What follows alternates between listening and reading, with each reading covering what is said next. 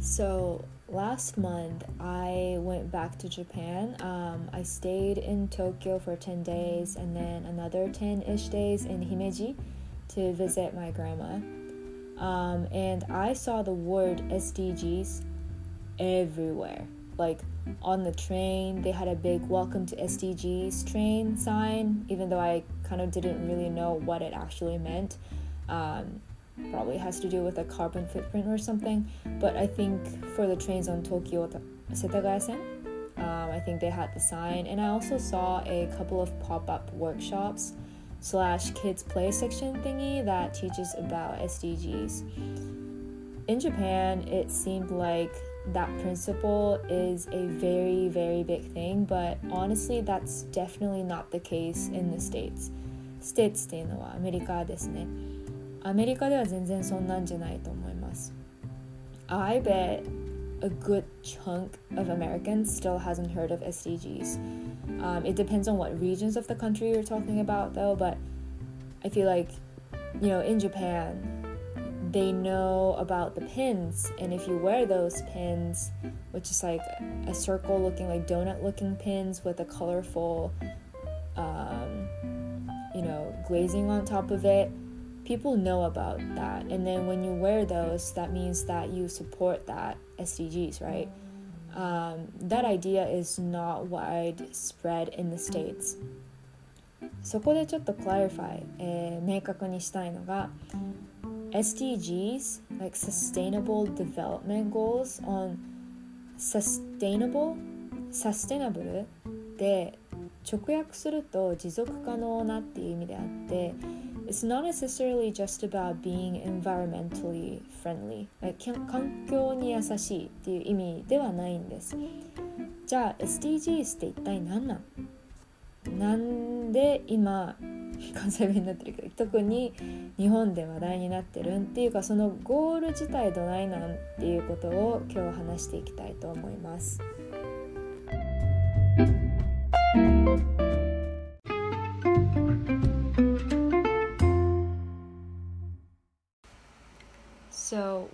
SDGs. SDGs stands for again uh, Sustainable Development Goals 持続可能な開発目標で、えー、国連が定めた2015年から2030年までの期間に達成したい国際社会共通の目標なんです。Basically a set of 17 goals that international communities should strive for and it is set by the United Nations そのまた根底にある目標は to end poverty in all its forms everywhere. そう世界のあらゆる形の貧困を根絶するっていうことで自然保護っていうのが ultimate goal 最終目標っていうわけではないんですよね。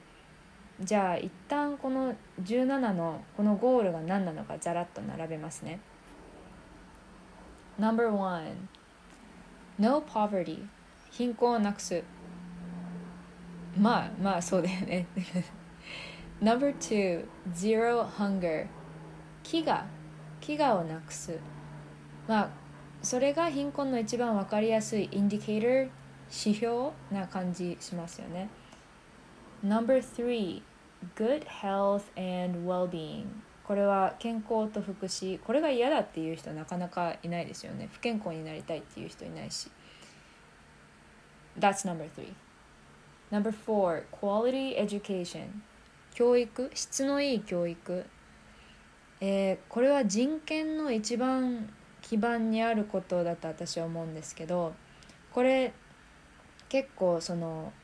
自然保護っていうよりも、まあ、社会的な目標ですよね quality education. That's number four. Number five, gender equality. ジェンダーの平等。すっごいがっつり、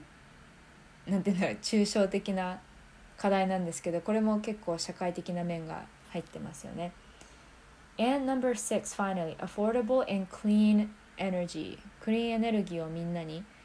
まあ、みんなにっていうのは経済的背景 or economic background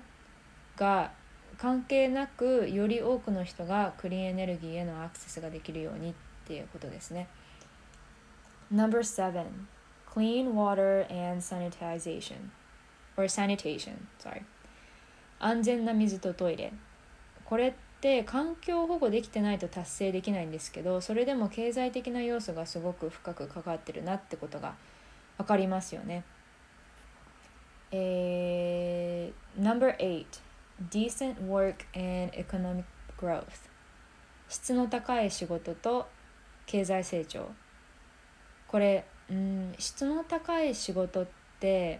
That's such a subjective goal to set but I'm assuming it's talking about companies protecting its workers or employees instead of exploiting them. Um, those two, number eight and also number seven, also has very like big economic factors to it. Number nine, 産業と技術改新の基盤づくり もうすごい経済面が多いんですけど Industry, Innovation and Infrastructure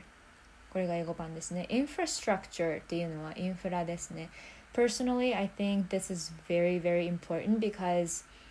think about the earthquake and tsunami that hit Japan in 2011. The quality of infrastructure decides not just the number of people being saved from the disaster, but also the number of people losing homes. Uh, number 10 reduced inequality 人と国の不平等をなくそうこれも結構がっつりしたふわっとしたふわっとしたって言ったら違うのかな、まあ、抽象的なゴールですよね何を inequality 不平等というのかっていうかそもそも不平等をなくせば貧困もなくなるのかっていうのが私目線で言うとあんまりはっきり言えない気がします。Number 11 Sustainable Cities and Communities. この Sustainable っていうのは訳されると日本語のあのウェブサイトに行くと住み続けられるまちづくり。ここで初めてサステナブルっていう言葉が出てきましたよね。持続可能なっていう意味なんですけど物理的に住み続けられる以外に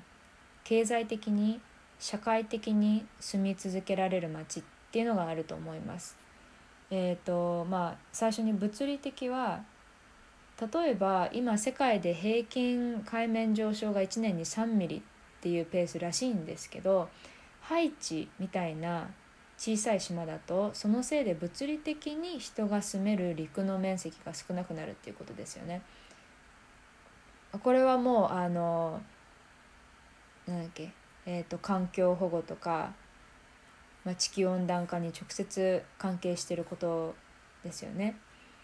で2番目の経済的にっていうとうんアメリカでは特にジェントリフィケーションっていうのが思い浮かぶと思うんですけど日本語で何て言うんだろうちょっと待ってね。あジェントリフィケーション全然わかんないじゃん。えっ、と OK gentrification is when a poor urban area is changed by wealthier people moving in, improving housing, and attracting new businesses and displacing current inhabitants. Inhabitants っていうのは住居人というか住民 in the process. Because now that あの物価が高くなりすぎて今まで住んでた人たちがその地域で住むことが金銭的に難しくなるっていうことですね。えーと、じゃあ最後の社会的に住み続けられないってどういうことかっていうとすごく簡単に言うとうんご近所さんにいじめられて住みづらくなるみたいな感じですよね。まあこれらをなくすことを目指して住み続けられる街っていうのがこれが11個目の目標です。Number 12 Responsible consumption and production 作る責任と使う責任 I'm guessing this is basically to reduce or eliminate waste. I'm assuming. But we'll, we'll come back to it if you want to. Number 13 Climate Action 気候変動の対策 Finally like finally something that is solely or mainly environmental right えー、と14番と15番まとめていきます Life below water that's number 14 and number 15 that's life on land 海と陸の 生態系を守る。うん。環境保護ってそういうことだよね。えー、っと number 16 Peace, justice, and strong institutions 平和と公正。はい。これもまた結構ざっくりしたの。きました。まあ正しいというかすごく平和と公正ってなんだろういいことじゃないですかでもどういう状態なのかまあ人によってその平和っていう定義が違うと思うし人によってジャスティス or 公正、まあ、正義違うと思うからこれまた難しいゴールですよね。And finally, number 17 partnerships for the goals. So, um, 一つのセクターだけに頼るのではなく政府、企業、その他の組織が団結して頑張りましょうっていうことですね。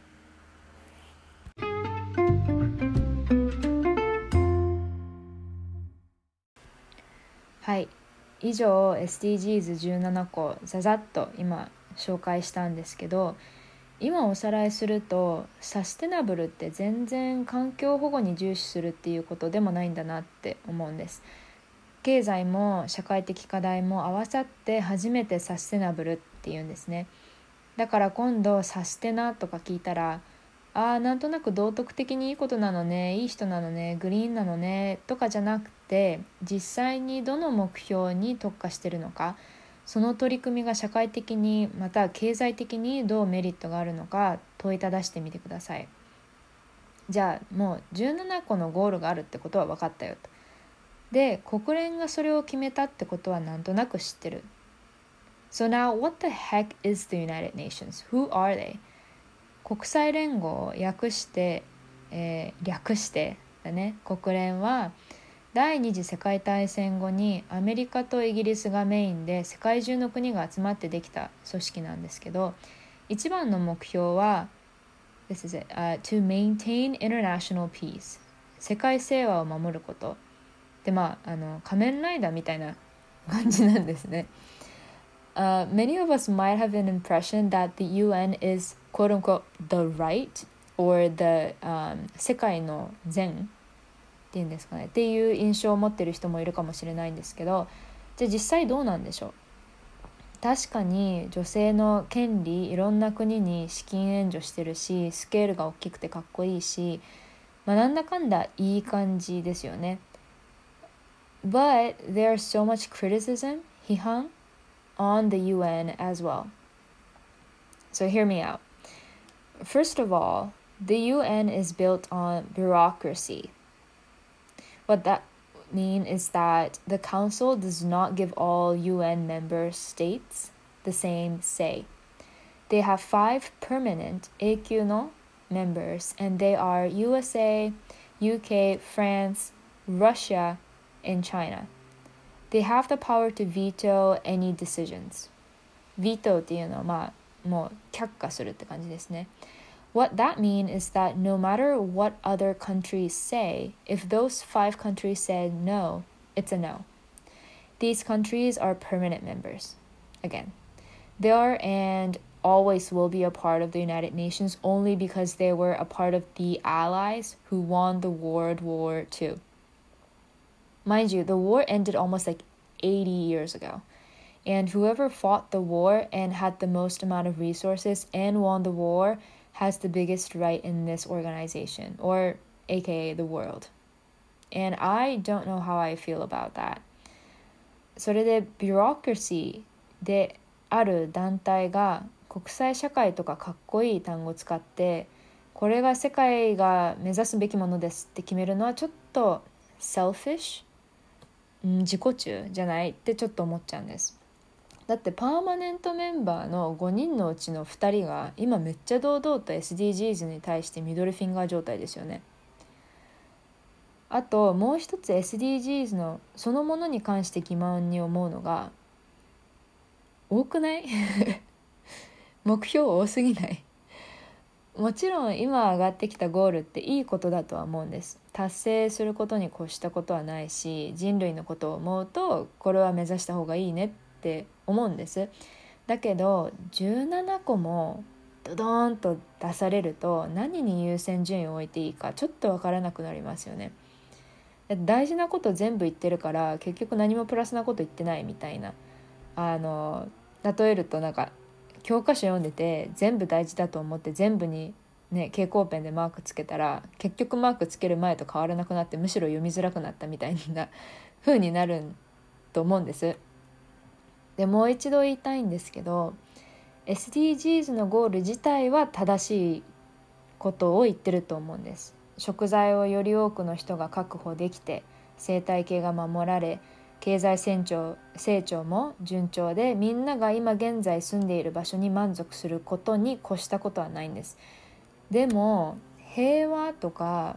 平等とか大きな言葉を並べてその定義は経済先進国のみが決められるっていうのはちょっと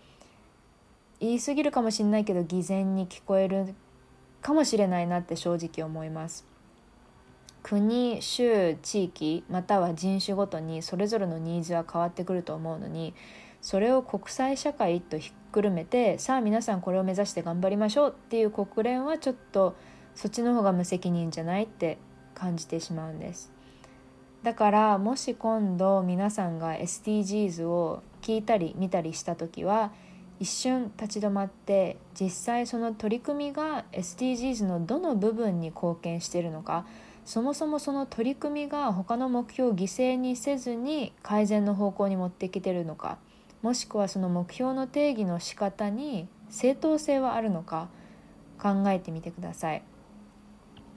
Um, this this episode ended up being like a rant that went nowhere, but hopefully this goes or this does give you food for thought. Um, yeah. And now I have to go get my laundry and I have to put it into the dryer before it all gets smelly. So I'm to stop here. Thank you and hope you enjoy the rest of the day.